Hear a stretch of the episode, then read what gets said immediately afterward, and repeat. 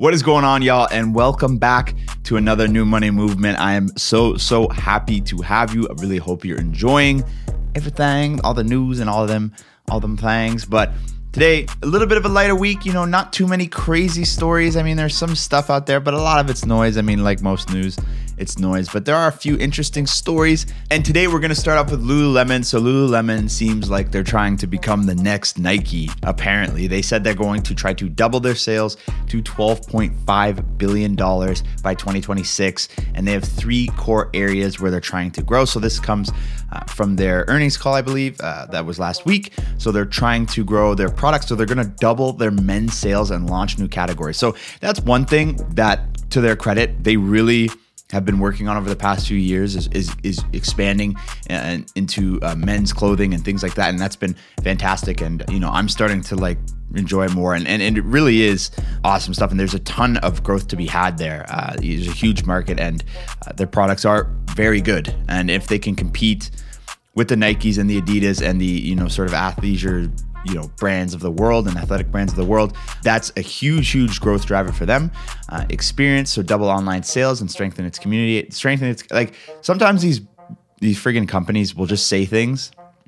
What does strengthen the community like what does that mean numerically you know quantitatively? Like You know whenever you hear that sort of qualitative like we're gonna strengthen the like the brand's already really fucking strong. So like what does that actually mean?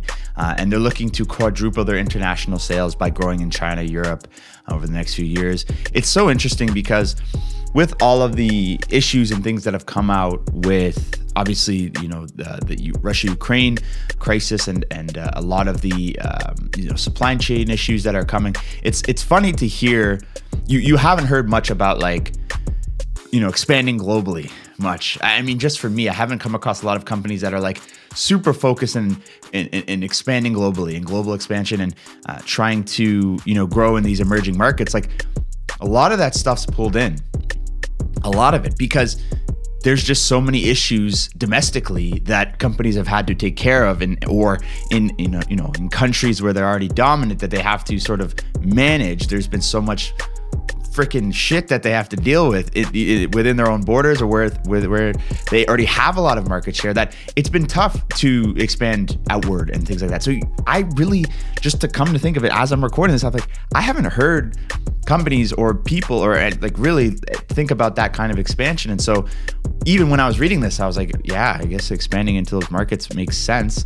But like it's just in this environment right now, it's it's totally different. And pre-pandemic, it, it's just like there was that's what every company was doing. It's like we're going global, we're doing this, we're doing that, we're emerging market. You know, we're going to grow in Africa. That was a really really big uh, key driver. Uh, you know, you kept hearing that, and and now everything's really really started to slow down. So they really are trying to compete against Nike, and they acquired a home fitness startup called Mirror for 500 million.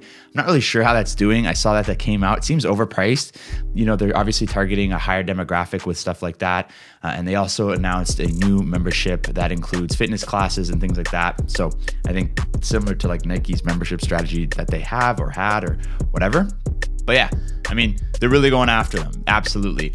So, in other news, guys, uh, April is done. We're into May now. The market had one of its worst months in decades. I think it's for the NASDAQ, uh, which fell 13.3% in April. It's the worst monthly performance since October 2008. Y'all know what happened in 2008 during the financial crash, uh, crisis. And the S&P 500 lost 8.8%. Uh, its worst month since March. So if I look at the S&P right now, uh, we're sitting at 12.8% as of May 3rd, uh, down year to date, which is you know, it is an abs- it absolutely is a correction. You know, the, if you look at the Nasdaq, the Nasdaq is held up a lot by big big tech, right? And I, I believe there there's some crazy statistics that have come out of uh, uh, the Nasdaq. I can't, I don't have them, you know, right in front of me, but I believe the majority of companies, uh, like I'd say 30, 40% of companies in the NASDAQ are down 50% or more, or something along those lines. And really big tech is is is holding up and booing this the the, the NASDAQ and, and a lot of these tech companies. But if you look company to company and you go all the way through, there's a, there's there's a ton of blood. A ton of blood. It's been really awful, to be honest. And there is a subset. I think it's like 20% of companies or 15% of companies. There's a there's this you know a, a sizable portion that have lost 70% or more. And again, I apologize for not having that directly in front of me, but those are pretty accurate numbers, and I've heard them over and over. And so it's just been a huge slide. Obviously, with inflation so high, uh, and and you know uh, the Fed, the United States Fed, being very very open and honest about how they're going to hike until the inflation cools off. Uh, we have a, a bunch of uh, issues that we've been talking about. There's nothing new here, and so it's it's just looking like that might be the worst of it. It seems kind of bottomy. It's like okay, we have you know sort of the uh, ex- extraneous things that are priced in, and it's like okay, we know that interest rates are going to rise.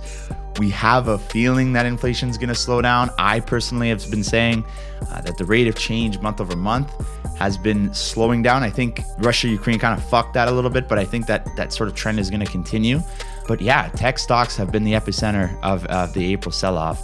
But what's, you know, somewhat, um, you know, positive and, and is something that, you know, we talk about a lot here is I saw that Warren Buffett scooped up $51.1 billion of US stock during the market sell off in Q1. So January, February, March, you know, every, everything's sliding Warren Buffett, the king, you know, he wouldn't say it, it's buying the dip. Uh, you know, that's uh, according to Morning Brew. But yeah, he he scooped up billions and billions and billions of dollars worth of stock because he's really living by that. And I think you know that's that's a big thing for us. I mean, I've definitely bought a lot of stock in the first quarter. Uh, I've definitely been buying into it as I've been doing, and I think it's so interesting because and I all the podcasts that I listen to all the content that I'm taking in, it's so ridiculous how quick people switch when we actually get into this environment. And I understand it's behavioral finance and, and economics, and oh, you know, the you, it, it changes how we act and things like that. But like people have such short memories, guys.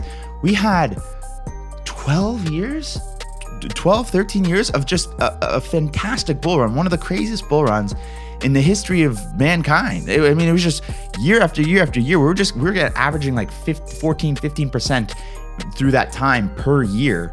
Crazy, crazy growth. And you'd have a little bit of a drawback, but for fucking years, people were saying, oh, I can't wait till the, you know, the pullback. I can't wait to buy in, whatever. And then we're finally in this beautiful, you know, correction kind of territory similar to 2020. 2020 was a flash in the pan. Like it was just quick, bada bing, bada boom, gone we're finally in a place where you could really, really do extremely well if you if you continue to buy in and whatever, right? And yet people are just, it's just, you completely forget about it. It's like, well, I don't want to lose my money. How much more is it going to slide? And all those classic, you know, sort of psychological barriers that, you know, we talk about in, in behavioral finance and things like that just start to come back up. And it's like, guys, we're gonna be okay. Like everything's gonna be okay. Like this thing is gonna dry out. You know, the the the, the supply chain issues, uh, uh, the, you know, the geopolitical issues. That they're they're they're sort of medium term. Like it's gonna continue, and I don't expect it to bounce back. You know, V-shaped recovery in terms of the, the stock because again, the Fed is is is quant, you know tightening. Uh, they're buying back securities. They're they're pulling liquidity out of the market, right? And so when they they really do drive the market. So if they're pulling liquidity out, the raising rates, you know, we're not going to have that boom. It's just not going to happen because there's just they really do set that uh, for for U.S. and Canada and internationally too. You, you know, you look at China. China's having a, a, difficult time right now. Their economy's a little bit, you know, somewhat uh, rocky right now. So there isn't, you know, this this this potential for this the, the March, you know, the, the April, May, June sort of recovery of 2020, but there is chance for it to steadily increase over time. And as we're investing and as we're getting more involved into the market, we, we need to think about that long term. And so that's a, like a long diatribe of just saying like there's a lot of things here and it's not going anywhere but like this is what people have been waiting for and this is what from time time after time after time i'm like this is a great time i mean i you know I, I look at one of the biggest holdings that i have is VFV which is the vanguard s&p 500 canadian you know etf it's at levels that like I, I love. Like it, it, it looks great. You know, I, I, remember when it was trading around above 100, I was like, God damn, if this could just get down to 93, 94 dollars, like I'd be in a good spot. And if, if I look at it today, you know, it's at 95 bucks and it was at 94 bucks uh yes earlier today and, and yesterday as well and and so it's like just remi- remember remember remind yourself of the fundamentals. And and there are just going to be bad news after bad news supply chain after supply chain thing. But there is just this is this is the time to really make your wealth. If you guys are looking for a new credit card that's awesome and gives you great cash back you're looking for a fantastic savings account that'll give you a good yield a good return on your money for i mean it's not going to give you 10%, but it'll give you something. Then you guys need to check out Neo Financial. They are a proud sponsor of the show uh, and they've supported your boy for some time. And so uh, I would love for you guys to check out some of their products. They are, in my opinion, one of the best things in fintech in Canada right now, uh, especially for young Canadians. Uh, so, you know, and who knows, maybe Americans soon, but uh, right now, Canadians. So, if you guys are interested at all in getting a better credit card, better savings account, better uh, want to build your credit with their credit builder, check out the link in the description. I'm telling y'all, you will not regret it. Okay, so I just wanted to sort of talk about the Elon Musk story as as it's uh, continuing to go on. Yes, there is a chance that this could fall through. I think uh, he would owe Twitter a billion dollars if this fell through for whatever reason. But I, I saw this really, really, really cool sort of like, and I wish you know, I'll try to show this on the, the clip. This really cool outline of how Elon Musk purchased uh, Twitter for 46.5 billion. So, how it's structured, just for you guys, your knowledge. So, 21 billion cash. 21 billion Elon Musk cash. He actually sold off, I think it was $8 billion worth of something like that of worth of stock, uh, as well as, uh, you know, figuring out a different way to, to get that cash. Or he, I know he, he had to he had to sell off a bunch a couple of months ago, but Elon is putting through 21 billion of his own money through it. Then you got 13 billion dollars worth of a buyout loan. So a buyout loan is a type of financial transaction in which loans are issued by financial institutions are sold sometimes at a discount to new owners right? So that's that's 13 billion dollars, 3.5 billion by Morgan Stanley, 2.7 by Bank of America, 2.7 by Barclays, 2.7 by MUFG. You got a little bit from BNP, a little bit from Mizuho and, and, and SocGen. It doesn't even say how much they have, right? And then you have $12.5 billion worth of a margin loan against Tesla. So, margin loan basically, he stakes uh, his Tesla equity and loans against it. And so, this is the other part. So, you got 21 billion cash, 13 billion buyout loan, 12.5 billion margin loan against Tesla. So you got Morgan Stanley, Bank of America. You got some Canadian banks in there. RBC's got uh, three quarters. I think it's uh, CIBC's got 0.4, a bunch of other banks as well. So you've got tons and tons of banks that have just been kind of pooled together uh, to put up the other half of this, so to speak. So it's it's a remarkable way, and I know we talked about it a little bit, but like again, just a fantastic like the way he pulled this together so quickly from so many different partners and, and the way it just kind of wrapped up. I mean, yes, you could think about it like, you know, one, all these guys are fucking connected. All these motherfuckers are connected, right? But it really is uh, remarkable how, how quickly that turned around, how quickly he won them over. And once it was, you know, locked down, forget about it. Now, we have talked about their sort of stock performance. Uh, Twitter, I think since its I- IPO, it's up 76%. But I mean, it's been pretty much sideways forever. And if, even if you look at the NASDAQ, uh, the NASDAQ, you know, before this crash was somewhere around 300% over that time. I think the S&P uh, was, was somewhere around there, just a, a lot bigger, a lot better performance. And so Elon is planning to take it private. He's going to, you know, make a lot of changes, and, a lot of people on on the left side, uh, are, or the far left, I should say, are very up in arms about it. I mean, I, who cares? Like, it's just, it's not really that big of a deal. I don't think the platform's going to change that significantly. You know, there's this interesting argument where people were saying, well, now, you know, uh, you know, all this, all these, all this hatred and all this racism and all these different things are going to come because Elon Musk is going to let all these rampant people come in. It's like no, like free speech doesn't necessarily under the Constitution, you know, to my knowledge, doesn't protect hatred and harm and and and and you know fighting words and things like that. That's still going to be against the platform's policy, right? And Elon even clarified this and said, "Hey, I'm coming out here to align Twitter with the law. So if it's illegal, then it's not going to be on the platform, and if it is, if it's legal, then it's going to be on. Uh, you know, and there might be some nuances, and there's still going to be some moderation.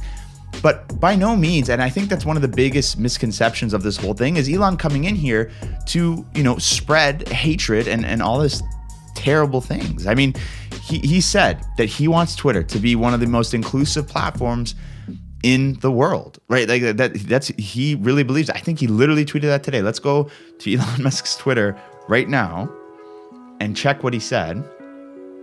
He literally like has been very clear that he wants more people. He wants both sides. He's talked about the town square. He wants, which is a like inclusivity is is an extremely progressive value, right? Like if, if you think about it, I mean, and and it's you know the way that it's gonna gotten contorted, but like really like at, at its heart, it seems like he he wants to be inclusive, which is a very progressive uh, uh, value. And it seems that though that's why he's doing this. I mean, there's obviously other motivations, whatever. I've I've maintained that this guy, this is his plaything, right? And and his other stuff is up here, that you know, saving humanity and global warming and all that kind of stuff. And then it's just like this is his plaything. It, it's expensive, but like you know, it's a billion dollar play plaything Yes, literally two hours ago. He, there is so much potential for Twitter uh, to be the most trusted and broadly inclusive platform in the world, and so I, I just think it's it's unfortunate that he people are, are thinking that he's just going to take it and, and ruin the platform. He's obviously going to make this thing better. In my opinion, it's going to be better. He's talked extensively about getting rid of bots, which are a massive problem, uh, not only on Twitter but across uh, Instagram and, and TikTok. And I deal with bots, and they are terrible guys, I get like 20, 30 bots impersonating me a day out here commenting things, trying to scam, you know, my audience and you guys and different things. It's like such a terrible problem. And it doesn't seem like Meta or even ByteDance or, you know, Twitter before Elon bought them cares at all about this. I mean, it might be that big of a problem, but He's talked about that. He's talked about the open sourcing, making sure that it's very clear about why things are the way they are.